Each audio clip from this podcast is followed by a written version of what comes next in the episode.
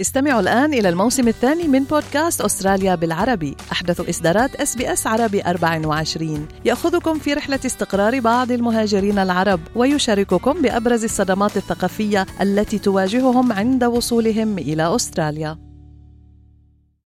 أنتم برفقة إس بي إس عربي 24 اكتشفوا المزيد من القصص العظيمة على sbs.com.au arabic.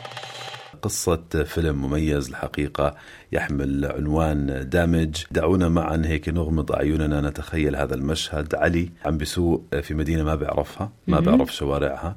يستخدم رخصة قيادة شخص آخر يعتمد على ال GPS. كيف يتقاطع قدره مع امرأة مسنة راكبة مش عارفة وين رايحة. مرة بدق على الشباك هي عم بتنبش على الذاكرة لأنه بلاها ما بتعرف هي مين ومنا قادرة حتى تعيش اللحظة وهو هربان من ذاكرة مثقلة بالجراح وعم بجرب بس ينسى. يعني نتحدث عن فيلم يناقش جروح وآلام وندوب الحرب بشكل غير مباشر من خلال هذه الحوارات التي تتواصل بين علي وهذه الراكبة المسنة على مدار 81 دقيقة. هي غاضبة لأنها جردت من كل شيء مألوف بالنسبة لها مش قادرة تتعرف على العالم حواليها وهو يبحث عن مكان لينتمي إليه مكان جديد. بيقطعوا الطرقات سوا بحثا عن وجهة وجهة غامضة. كاميرات المراقبة تسجل هالرحلة. هالرحلة الثنائية الغنية المشوقة بالحوار. وبفتكر هيك أفلام ترتكز على السيناريو فارس وعلى المشاعر الإنسانية لغة العين لغة الجسد. تعا أنا وياك هيك بسرعة نسافر إلى هذا العمل. ومعنا اليوم الممثل الرئيسي في هذا العمل ومعنا من كانت خلف عدسة الكاميرا وحبكت بالصورة هذا العمل الإنساني. خلينا بداية نرحب بهما. أهلا وسهلا فيك علي صباح الخير. أهلا وسهلا. يا هلا علي. أهلا بك. خلينا أيضا نرحب بمادلين بلاكويل مخرجة الفيلم Good morning. Madeline and thank you for joining us. Good morning. Madeline it's our deepest pleasure to have you with us today. Thank you very much. شكرا. علي كيف كانت تجربة هذا الفيلم؟ خبرنا هيك عن الكواليس. بالنسبة لي تجربة جديدة يعني تجربة جديدة وكان كثير مفاجآت و وكنت أنا عزاب يعني ما كنت متجوز وكان عندي فرصة يعني بشوف تجربة كيف يصورون الفيلم وكيف يعملون شو اسمه ال cut وال action فكانت تجربة كلش ممتعة وحلوة. وكنت أنا بسيدني يعني ما ما كنت طالع من سيدني. فكان عندي فرصة إنه أروح لغير state ورحت الادلايد شفت الناس هناك كيف عايشين شفت الحياة هناك كيف تعرفت على غير ناس. اختلطت بالعوائل الإسترالية شفت المجتمع الإسترالي كيف عايش كيف يفكر كيف يأكل. علي المستمعين ما بيعرفوا من هو علي الجنابي وقديش قصتك تتقاطع انسانيا مع هذا الدور يلي أنت ما لعبته يلي أنت عشته. مين هو علي؟ ويلي له 20 سنة هون. وقديش قصتك بتشبه هالدور؟ يعني تقريبا إحنا المهاجرين كل كل كل إحنا كل من عنده قصة يعني. كل مهاجر هو عبارة عن قصة. بس أنا يعني الحمد لله يعني اتيحت لي الفرصة حتى أقدر أعبر يعني عن قصة من قصص اللاجئين يعني المهاجرين المعاناة اللغة العمل المجتمع الكلتشر كل هذه يعني أنا الحمد لله صارت لي فرصة يعني عن طريق مادلين قدرت أخوض هذه التجربة. أنا أصلي من العراق وصار 30 سنة يعني خارج من العراق. شفنا يعني تقريبا أكثر الناس بيعرفوا العراق شو صار فيه من سنة 1982 وبلشت الحروب والانقلابات والتدخلات الدولية الخارجية وإحنا الشعب اللي دفع الثمن. قديش علي هالآلام آلام الحروب اللي حملتها بقلبك قبل ما تيجي على أستراليا؟ ساعدتك يمكن إنك بالفعل تتقمص هذا الدور دور السائق في هذا الفيلم بفيلم دامج بإشراف وإخراج مادلين قد وإنت بتصور الفيلم شعرت إنه لا لحظة شوي. أنا حاسس إنه هذا الفيلم بيشبهني. بس بس بلش الفيلم يعني لما بلش أنا بخلي الحذاء بالأرض وبلبس الحذاء وبعدل الملابس تبعي وشي. وبطلع بالسماء والضوء راسا بذكرني بالأيام اللي مثلا كنا مثلا تهرب والبوليس بيطلع وين أنت ما وين؟ ومش عارف أنت شو بتعمل؟ وين راح تنام؟ من اللي راح يخلصك؟ وين الأمان؟ يعني يعني كثير كثير كثير شغلات بالفيلم هي حياتنا اللي عشناها يوميا يعني قبل ما بنجي على أستراليا. علي خليك معنا خلينا ننتقل عند مادلين مادلين good morning and welcome uh, on Good Morning Australia you're a writer director and producer and this feature film portrays at depth the human uh, suffering in uh, in the memory lane that's trying and striving to escape the pain and the trauma, and another memory lane that's trying to capture the forgotten and shattered moments. Why have you chosen to work on this film? I chose to work on this film because I wanted to make people understand the the situation with refugees in a in a climate where refugees were being demonized Mm-hmm. Refugees were not being listened to. Refugees were being treated so badly. And in this political climate, I wanted to, to create a story where uh, Australian people could understand the journey and the importance of, um, uh, of refugees, to, to understand the story, to understand that we, in fact, are contributing to a world that is creating refugees in the first place. Madeline, uh, the idea of the movie was not born overnight. You've met with refugee advocate uh, groups once a week. That's a huge dedication to the idea and purpose of reflecting on those stories so we can promote a better understanding of the other and all those people who fled wars and they're trying to escape their wounds. Tell me about uh, these meetings that you have done regularly and uh, why are you so determined to weave all these stories into one? And obviously, Damage was the best opportunity for you to reflect on the story from a different perspective. Yes. So I met with a woman called Narita Rossell, and she has been working tirelessly helping many refugees and uh, at all stages of their journey and she also collected, she has a very journalistic and writerly approach to every case because she keeps all the records, she has all the newspaper articles, all so many so many uh, documents pertaining to each case. So we went through case after case, and she told me so many stories. And she's quite an extraordinary storyteller herself.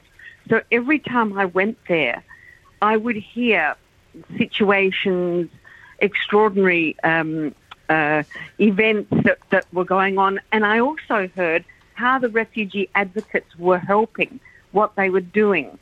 Um, and it was, it, it, I collected so much information that it was overwhelming. And I thought, I don't have the power to make a 10 hour mini series here. You know, I am. Um, uh, and also, how do you actually make an audience mm. It's not with information. We have lots of information. It is something else we need in, an, in a work of art to really make people understand the other. So I had a dream one night after being immersed in all these hundreds of stories.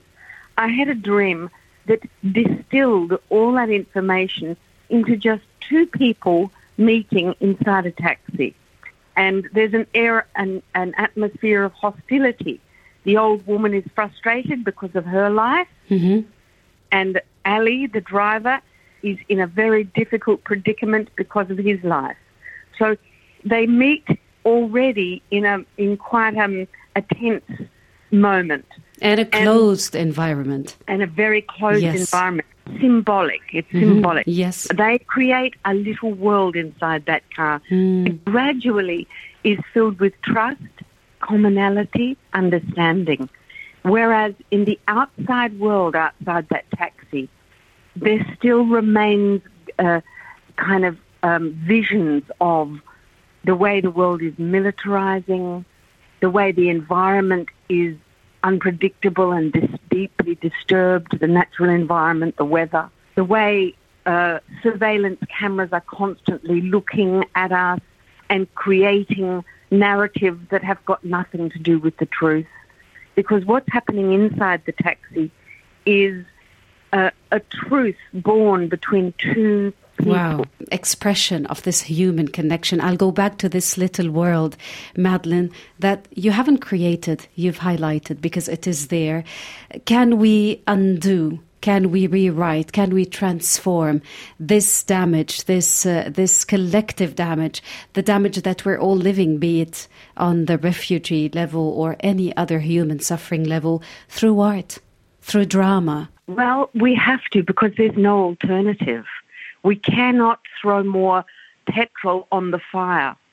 We have to, at some point, uh, try and come to terms with the damage and see that it's there and acknowledge it. First, we need to acknowledge the truth, the damage that we're doing. And that's really difficult because propaganda, the media, that works against understanding. It's always ready to blame. It's always ready to create false histories. So, in order to um, approach the damage that exists in the world, this little film says we need to t- come back to our sense of humanity. We need to operate as human beings and not to treat each other inhumanely. So Mhm. it's really that that's the, the moral of the story, I suppose. It's a lot easier to judge the other when we don't really understand the context and what they've been through. We're going to get back to you, Madeline, talk about the first time you met Ali at the Sydney Writers Festival. بس نسأل علي كمان آه، عن هذا الكتاب يعني كتاب روبن دي كريس بينجيز The People Smuggler. اتهمت أنت بأنك آه، مهرب آه، بشر ودخلت في آه، متاهة. لن نتطرق إلى تفاصيلها ولكن بدنا نسألك عن هذاك اليوم لما شافتك مادلين لأول مرة على ال stage على المسرح. آه، كيف كان اللقاء الأول بينك وبين هذه المخرجة؟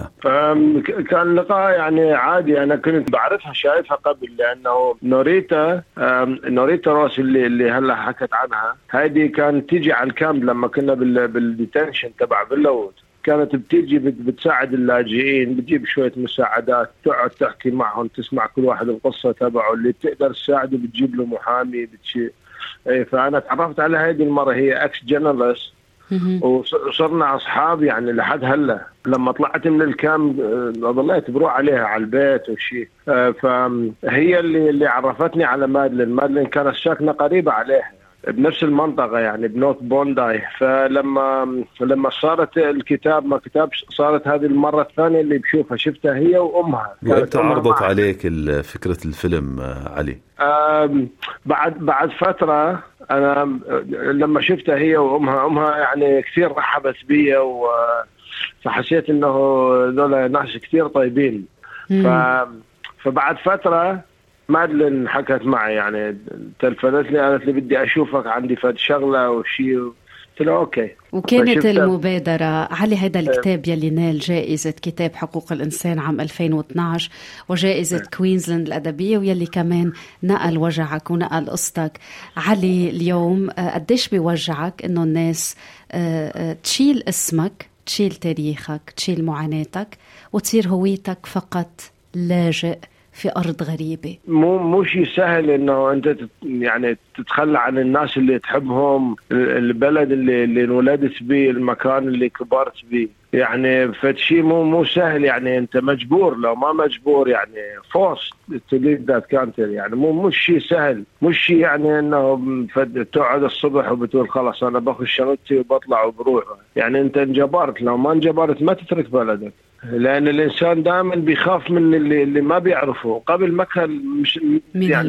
هال- نعم. ال- ال- التكنولوجيا وشي وبتعرف البلدان كيف عايشة والناس كيف عايشين والحياة كيف إنه أنا كانت ما بتعرف إنه بتطلع أنت ما بتعرف شو راح يصير معك يعني راح توصل تعيش ما تعيش رحلة على. المجهول مش أي. واضح شو راح يصير وشو رائعة فكرة الفيلم نفهم بعض مم. أكثر نفهم شو عم بيصير uh, Madeline uh, looking back it took you two years to film uh, Damage it encompassed two locations even three locations Sydney Melbourne and Adelaide a very limited budget of $100,000 raised predominantly through a crowdfunding campaign uh, do you think this kind of movies require more support Yes, I do. Um, this particular one, it was a risky project. I'm working with an 88, 89 year old woman who happened to be my mother. Um, she's never acted before. Ali Al Janabi has never acted before. Um, and so, you know, it was very, I approached almost 30 producers in the film industry and nobody was interested. So I guess, you know, they have to take out insurances. It's big business, movie making. So therefore, you have to work very differently. And uh, so I found a great team of people who were prepared to work just for the very basic wages and um, really stayed loyal to the project for many years. For example, the editor, Rafael Rivera, came straight out of film school. It was his first job, big editing job. He's really quite an, a remarkable artist. Mm. And, um, so he understood the film deeply. So also Tom Changaratil, he helped with this guiding the story, holding the story.